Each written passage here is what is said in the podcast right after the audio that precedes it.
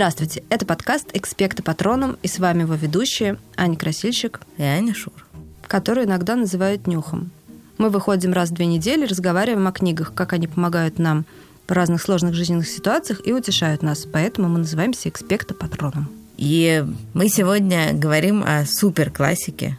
Книга «Убить пересмешника» входит почти во все школьные программы в Америке. У нее тонна призов, в том числе такой главный важнейший приз для журналистов и писателей Пулицер. А по ней снят прекрасный фильм с тоже одним из самых знаменитых американских актеров Грегори Пеком, который заработал трех Оскаров. В общем, это настоящий бестселлер и то, что называется литературный эталон. И как всякая великая книга, она отвечает на самом деле на очень много вопросов. Нам было сложно выбрать, но мы выбрали один, надо сказать, довольно грустный. И вопрос этот, что делать, когда теряешь надежду? Кстати, у нас есть отличные новости. В прошлом выпуске мы говорили про первые книги серии «Зверский детектив» Анны Старобинец. И в том числе рассказывали, как мы обе просто влюбились в аудиоверсию книги «Логово волка». И это первая книга серии – и вот теперь ее можно послушать прямо у нас в приложении. Надеюсь, вам тоже понравится. Автор этой книжки, американка Харпер Ли, написала ее в 1960 году, в середине 20 века. Она родилась э, в таком южном американском городке, который называется Монровилл, в 26 году. Ее отец был юристом, и как только вы начнете читать эту книгу, вы сразу, наверное, вспомните об этом, потому что город в этой книжке, в котором происходит действие, называется Мейкомп. Такие названия не то что похожи, но они оба на букву М, они оба находятся в Алабаме, и отец Харпер Ли был юристом, так же, как и отец главной героини по имени Джин Луиза Финч или Глазастик. Очень классную историю я узнала когда пыталась что-то такое найти интересное про убить пересмешника, мне она жутко понравилась. Даже не то, что она автобиографическая, а то, что когда Харпер Ли захотела стать писательницей и написала уже несколько рассказов, в какой-то момент ее друзья ей подарили на Рождество конверт с деньгами и написали у тебя есть один год отпуска, чтобы написать все, что тебе хочется. Счастливого Рождества. Представляешь себе, какие чудесные люди. Анька, я чувствую намек какой-то в этом. Нет, нет, ну, ну, как сказать, ну, неважно. Ты уже две книжки написала. Вот, а, и на третьем могли бы уже мне подарить конверт да, с деньгами. Короче говоря, она ушла со своей скучной работы и закончила черновик романа, а потом и роман полностью. И прошло два года, и книжка, как ты уже сказала, стала просто супер хитом. Да, и это, в общем, неудивительно, потому что книга невероятно интересная, и ее сложно отнести ко взрослым или к детским. Взрослой ее можно считать, потому что в ней идет речь об очень серьезных и, в общем, даже страшных вещах. А детской ее, безусловно, можно считать, потому что главные герои там дети, вот та самая Луиза Финча, который говорила Аня, который зовут Глазастик, ее старший брат Джим, и все, что мы узнаем, мы видим их глазами, как они воспринимают вот этот взрослый мир. Вот э, этот мир, он такой, какой есть, да, взрослый мир со всей его несправедливостью, предрассудками, неравенством, предательством, насилием и так далее. В этой книжке вообще две части. Первая такая спокойная, размеренная, она такая как будто бы жаркая, потому что это Мейкомп, южный город, и в нем очень жарко, и там все эти жители постоянно истекают потом, и дамы должны несколько раз в день принимать ванну, потому что иначе у них стекает вся косметика. И ты прям, когда это читаешь, ты как будто бы тебя обволакивает вот этим вот жарким очень воздухом. Это очень как-то правдоподобно описано. Я бы назвала это экспозицией. Нас очень постепенно Харпер Ли вводит, значит, в этот город, рассказывает, кто есть кто. Там есть такие несколько семей, про которых все знают. Семья каких-то там бедняков, которые ничего не делают, не работают, и пользуется дурной славой. Есть шериф, который наводит там какой-то какой-никакой порядок. Есть этот Атикус, ее и Джима папа, который адвокат. Есть разные дамы, которые живут в соседних домах, и они все время их встречают, там они вспалывают свои какие-то грядки. Да, и главное следят, чтобы все вели себя так, как им положено. Да, да, да, там все очень такие чопорные и все время делают втыки и замечания этим двум несчастным детям в том числе их отец, кстати. Да, как раз дети самые свободные какие-то представители этого мира, и главная героиня, она никогда за словом в карман не лезет, и это не всегда ей, так сказать, служит, да, не всегда исходит с рук, и довольно часто оказывается причиной каких-то ее бед и горестей. И она там в начале книжки идет, собственно, в школу, и там э, немедленно вступает в конфликт с учительницей. При том, что учительница ей в целом нравится. Она такая Молоденькая, милая. красивая. Да, чистенькая. Это Чисти, чистенькая, да, потому что все довольно грязная, да. Да, и глазастик явно хочет ей, ну, даже не то, что она хочет ей понравиться, но она очень искренне начинает с ней вступать в какие-то, значит, отношения, пытается ей объяснить, как у них все устроено. А учительница явно вообще не поняла, куда она попала. Она там дико визжит, когда в голове у одного из этих бедняков бедняцких детей находится вошь, она просто подпрыгивает к потолку, она не понимает, почему там другой мальчик из бедной, но гордой семьи не может взять деньги на завтрак. И он приходит в школу без завтрака, потому что некому сделать ему бутерброд с собой, да и содержимого для этого бутерброда дома, дома тоже нет. нет. И главный конфликт у них происходит на почве чтения, потому что глазастик, даже нельзя сказать, что ее специально учили, но как-то она все время вокруг букв, там, да, какие-то газеты, книги, то все как-то постепенно научилась. И учительница очень злобно ей говорит, что передай папе, чтобы он тебя больше не учил. Потому что он учит не по той системе, которой эта учительница привыкла. Но это на самом деле даже это случайность, в общем, но в других случаях мне кажется, что она просто настолько действительно свободная и непосредственная, что действительно постоянно становится жертвой каких-то обстоятельств, потому что все остальные в этом городе не очень свободные и не очень, э, прям скажем, открытые. Вот эта школа, в которой ходит глазастик, это такая микромодель окружающего города, в котором живут эти дети, потому что уже в ней понятно, что этот э, мир и то, как он устроен, довольно несправедлив. В том числе, что у его жителей не просто разные права, а они как бы просто такое впечатление, что они живут не в одном городе, а на разных полюсах. Например, в этом городе очень много афроамериканцев, которые в «Убить пересмешника» называются цветными, и которых в то время называли цветными или неграми. Они, например, не ходят в школу, потому что школа это предназначена только для белых детей, хотя в этом городе, ну, по крайней мере, как мне кажется, половина жителей — это такое афроамериканское население. Дело происходит э, в 1935 году. Э, к этому моменту рабство, э, то есть возможность для белого населения владеть афроамериканцами, да, которые там работали на плантациях и в домах, вот рабство уже отменили. Отменили, причем довольно давно, в 1865 году, после гражданской войны, Возможно, если вы там читаете э, какие-то другие американские книжки или там в фильме, может быть, слышали, это та самая война севера и юга, огромная страшная война, в результате которой вот север победил, и рабство таки отменили. Но никакого равенства из этого не получилось, потому что белое население, особенно на юге, совершенно не готово было считать э, людей с темным цветом кожи такими же, как они – их по-прежнему брали на самую неквалифицированную, низкооплачиваемую работу. Женщины были кухарками, мужчины рабочими или по-прежнему собирали хлопок, просто получали за это какие-то минимальные деньги. И интересно, что даже самые продвинутые жители Мейкомба в этом 1935 году все равно считают, которые с симпатией относятся к афроамериканскому населению, все равно считают, что негры, как они их называют, это какой-то другой вид людей. И даже Атикус, адвокат, отец глазастика Джима, супер справедливый, супер толерантный человек, говорит вещи, которые сегодня кажутся просто супер э, нетолерантными.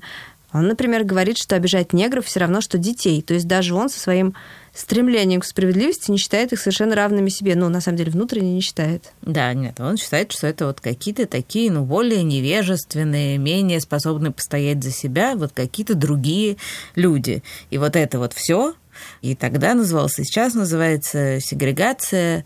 И это когда, да, общество вот так поделено, поделено на. Да, Кстати, на, еще в автобусах нельзя было одних тех же ехать. Белые сидели спереди, а все остальные сидели сзади. Да, и это такая, ну, болезненная, в общем, история страшная. И отклики ее мы до сих пор слышим там вот этот хэштег Black Lives Matter или там совсем недавно были беспорядки в Америке. Это ровно, ровно про эту историю. Мы сказали, что первая часть такая чисто описательная. На самом деле это не совсем так. Там есть очень э, такой драматический и интересный сюжет, и даже тайна, которая очень влияет на все, но мы вам ничего про это не расскажем. Лучше прочитайте книжку. А мы расскажем вам подробнее про вторую часть, в которой разворачивается такой детективный сюжет. И в центре этого детективного сюжета папа Джима и глазастика по имени Атикус Финч, как мы уже сказали, он адвокат.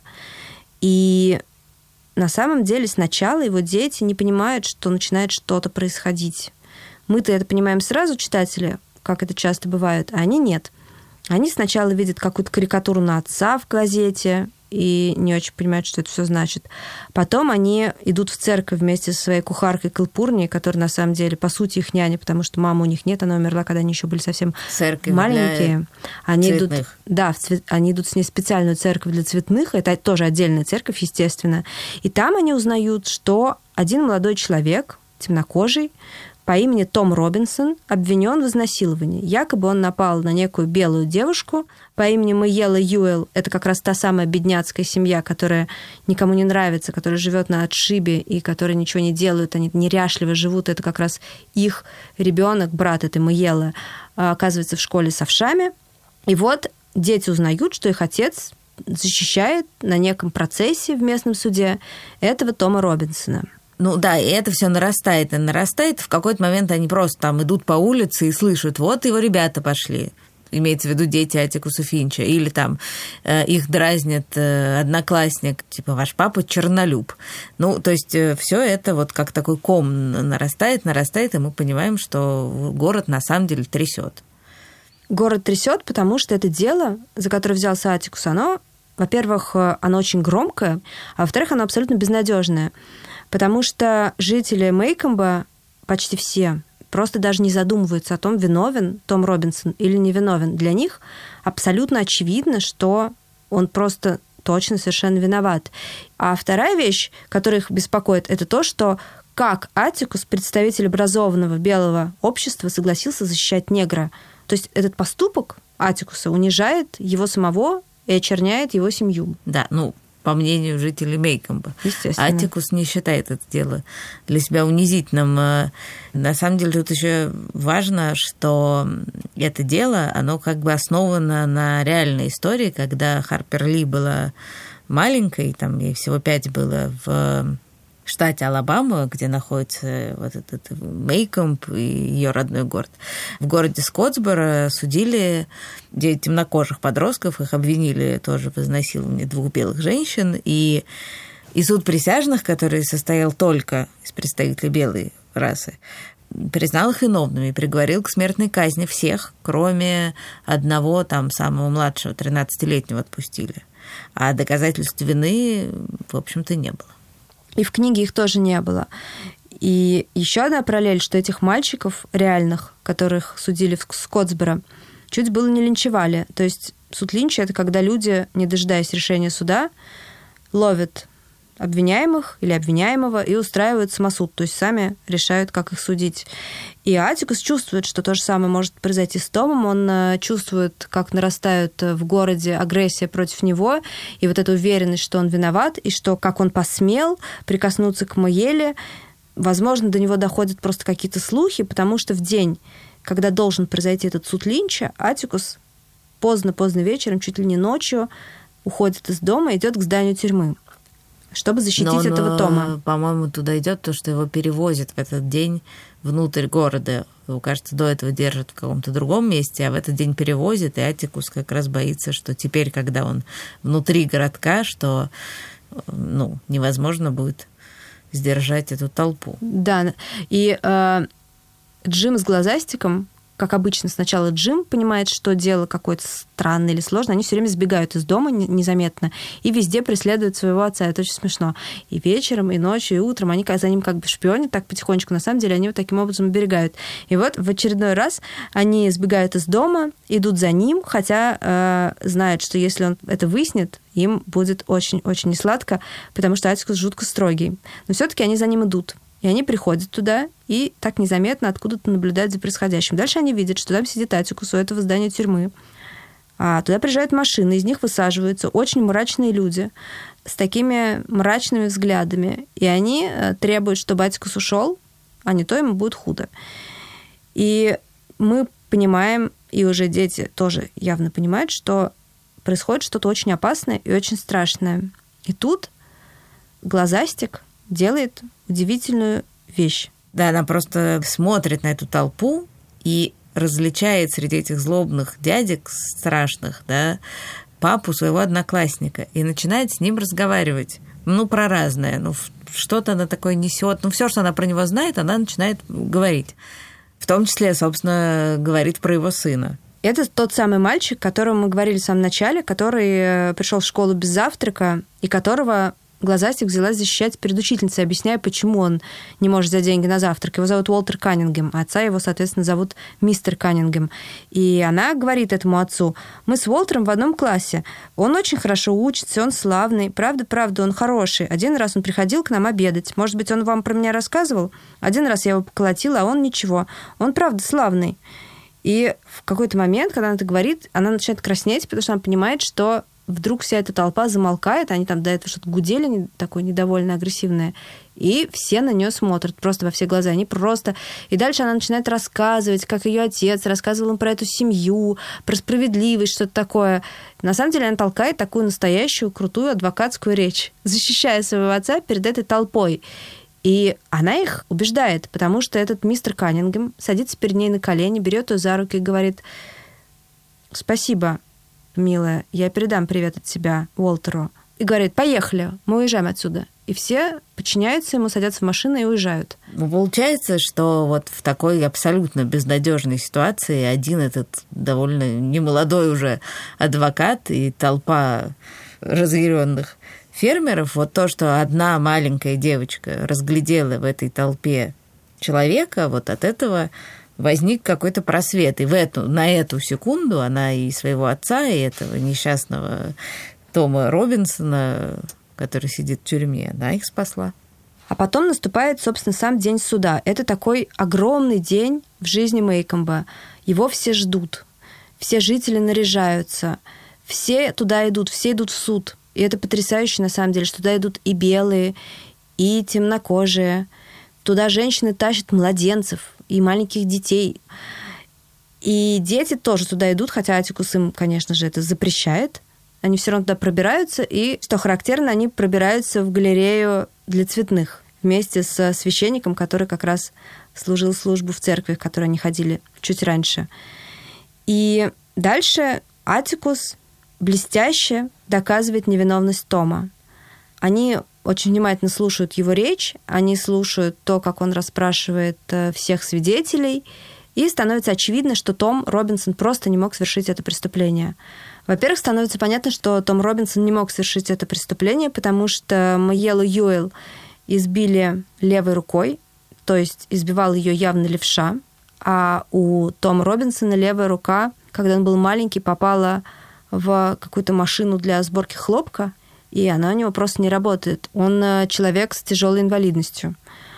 А во-вторых, потому что становится понятно, что Маела, как девушка одинокая и, видимо, влюбленная в Тома, все это сама придумала, потому что на самом деле это она пыталась его как-то соблазнить, поцеловать, а он сбежал от нее, потому что вообще-то дома у него была любимая жена и трое детей. Ну и кроме того, потому что он понимал, чем ему может грозить любая связь с белой женщиной. Да. И Джим, который слушает эту речь, он, мы прямо видим, как он вот такой, приходит такое возбуждение радостное, он постукивает по перилам и говорит, вот сейчас, сейчас его оправдают, сейчас его оправдают, ну все, совсем еще немножко. У него нету ни малейшего сомнения в том, что его отец сейчас доказал невиновность этого человека, и что сейчас восторжествует справедливость. Но... Приговор выносит э, не судья, а присяжные. Это суд присяжных. Это значит, что решают, виновен обвиняемый или нет, не судья, а 12 людей.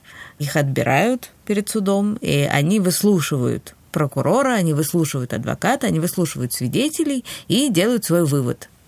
Они выходят и произносят свой вердикт.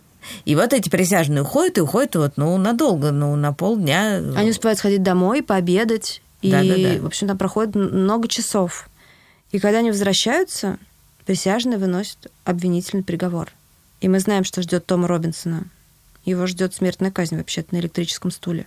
Ну да, и для Джима особенно, для глазастика это просто, ну, крах мира. Это осознание того, что не только все не равны, а они к этому моменту уже давно размышляют над этой проблемой, да, если в начале книги их, в общем, это не супер волновало, то к концу книги эта мысль их волнует. Но и просто никакой справедливости не существует, ведь э, все доказательства были в пользу его невиновности. Вот э, такая ситуация. А уж для Тома это самый настоящий конец. И несмотря на то, что Атикус не считает дело проигранным и собирается оспорить приговор и, в общем, размышляет над тем, что делать дальше, том надежду теряет. Он пытается сбежать из тюрьмы и в итоге погибает от выстрела охранников.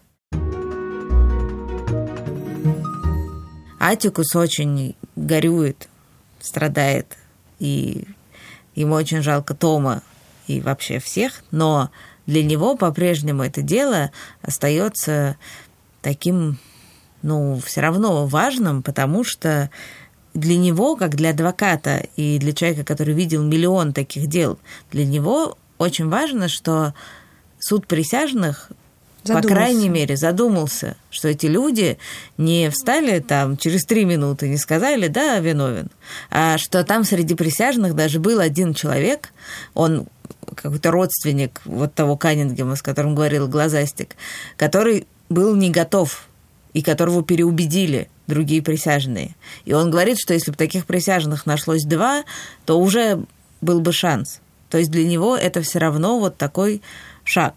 А мисс Моди, одна из соседей, которая живет рядом, такая очень симпатичная дамочка, говорит детям, что э, вообще-то у темнокожих жителей Мейкома тоже появилась надежда, потому что они увидели, что есть хотя бы один белый адвокат, который готов их яростно защищать. Вот как говорит мисс Моди. Вчера вечером я сидела на крыльце и ждала. Я все ждала вас из суда, ждала и думала. Атикус Финч не выиграет дело, не может выиграть, но он единственный в наших краях способен заставить присяжных так долго ломать голову над таким делом. И я говорила себе, что ж, мы идем вперед. Это один только шаг, крохотный, младенческий, а все-таки шаг вперед. Да, то есть получается, что это история о том, что как бы то ни было, люди могут идти вперед от совсем страшного, несправедливого мира к чуть чуть менее страшному несправедливому миру. И что поучаствовать в этом шаге действительно может каждый. Вот маленькая девочка, глазастик, которая разглядела человека в толпе линчевателей, она тоже помогла этому шагу совершиться. И если вернуться в Америку, в реальную Америку середины 30-х годов, в эту жаркую Алабаму и в город Скотсборо, где судят девять ни в чем не повинных мальчиков и потом их казнят. Если представить себе настроение среди темнокожего населения этого города после этого, этой казни и, я думаю, абсолютно какую-то беспросветную тьму их мира и полное отсутствие надежды, и если подумать, если бы им кто-нибудь рассказал, что совсем недалеко от этого места, от их города живет маленькая пятилетняя девочка, которая знает эту историю, которая произведет на нее такое огромное впечатление, что спустя много лет она напишет книгу, которая расскажет похожую историю, и эта книга изменит вообще весь мир, то, может быть, бы у них появилась надежда. И, наверное, ее никогда не стоит совсем терять. Конце выпуска мы традиционно советуем книжки, а с недавнего времени еще и фильмы. И тут мы уже в начале про это говорили, но я еще раз хочу сказать, что фильм «Убить пересмешника» очень крутой. Его давно сняли, он черно-белый, но я прямо уверена, что вам будет интересно и классно его посмотреть. И еще один фильм, который, вот, кстати, очень здорово помогает понять, как устроен суд присяжных, и который, в отличие от «Убить пересмешника», совсем взрослый, но мне кажется, его лет с 11 точно можно смотреть. Это «12 разгневанных мужчин» Сидни Люмета. Э, тоже вот история про то, как суд присяжных решает судьбу юного мальчика. А я посоветую книгу «Два капитана», которую написал русский писатель Вениамин Каверин. Она тоже, на самом деле, немного про то, что не нужно терять надежду, потому что там у главных героев есть такой девиз «бороться, искать, найти, не сдаваться». Вот они все время борются и ищут. На самом деле они ищут очень, там очень интересная тоже такая детективная история, потому что в самом начале книги главный герой, еще мальчик, находит сумку почтальона с письмами какого-то человека, он их начинает читать, и потом, уже повзрослев, он случайно оказывается в семье этого человека, и там дальше ему предстоит обнаружить пропавшую на севере экспедицию и узнать, когда, как и почему эти люди пропали. Еще одна книжка тоже абсолютная стопроцентная классика. Это книжка Чарльза Диккенса «Жизнь Дэвида Копперфилда», рассказанная им самим. Там, собственно, книжка начинается с того, что э, немножко похоже на такой сказочный зачин, что мальчик уже появляется на свет сиротой. Как все герои Диккенса примерно.